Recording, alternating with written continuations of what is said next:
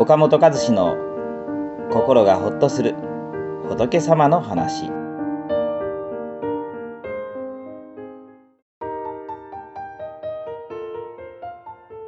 幸せを乱す日々の種まき。人が見てもいなくてもいいじゃない。ひまわりの種をまくとひまわりの花が咲きます。朝顔の種をまくと朝顔の花が咲きます。まいた種に応じて結果が現れます。これは私たちの運命においても同じです。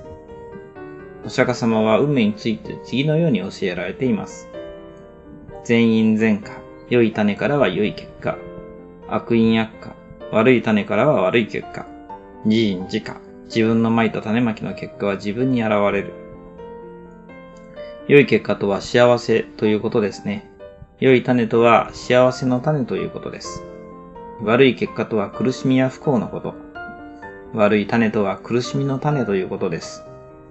そしてお釈迦様が種と言われているのは私たちの行いのことですから、言い換えると幸せの種をまくと幸せの花が咲く。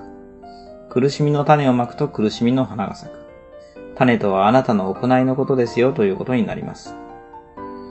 その人の行いに応じた結果がその人に現れるのですから、幸せになりたければ幸せの種をまきなさいと教え進められているんです。行いのことを仏教では業とも言います。仏教では私たちの行いを体と口と心の三つの方面から見つめます。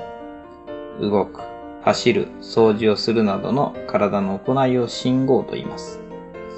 話す、褒める、悪口を言うなどと口の行いを苦号と言います。綺麗だなと思う、お金が儲かる方法を考えるなど、心の行いを囲碁と言いますね。体と口と心の三つの行いが私たちの運命を生み出しているんですよと教えるのが仏教です。何気なくやったり言ったり思ったりしていることも自分の幸せ不幸せを生み出す種だと思うといい加減にはできませんよね。植物の種に花を咲かせる力が宿っているように、行いにも結果を生み出す力があります。この力を仏教で合力と言われます。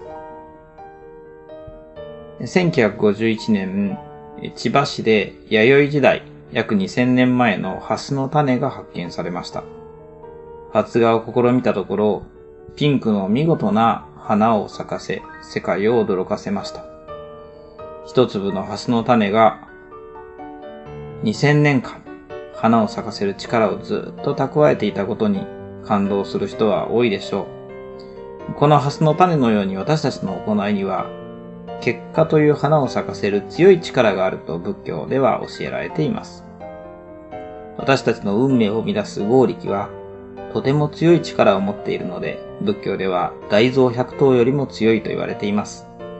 動物の中で一番の力持ちは象でしょう。合力はその象百頭の力よりも強いと言われていますから、大変な強さなんですね。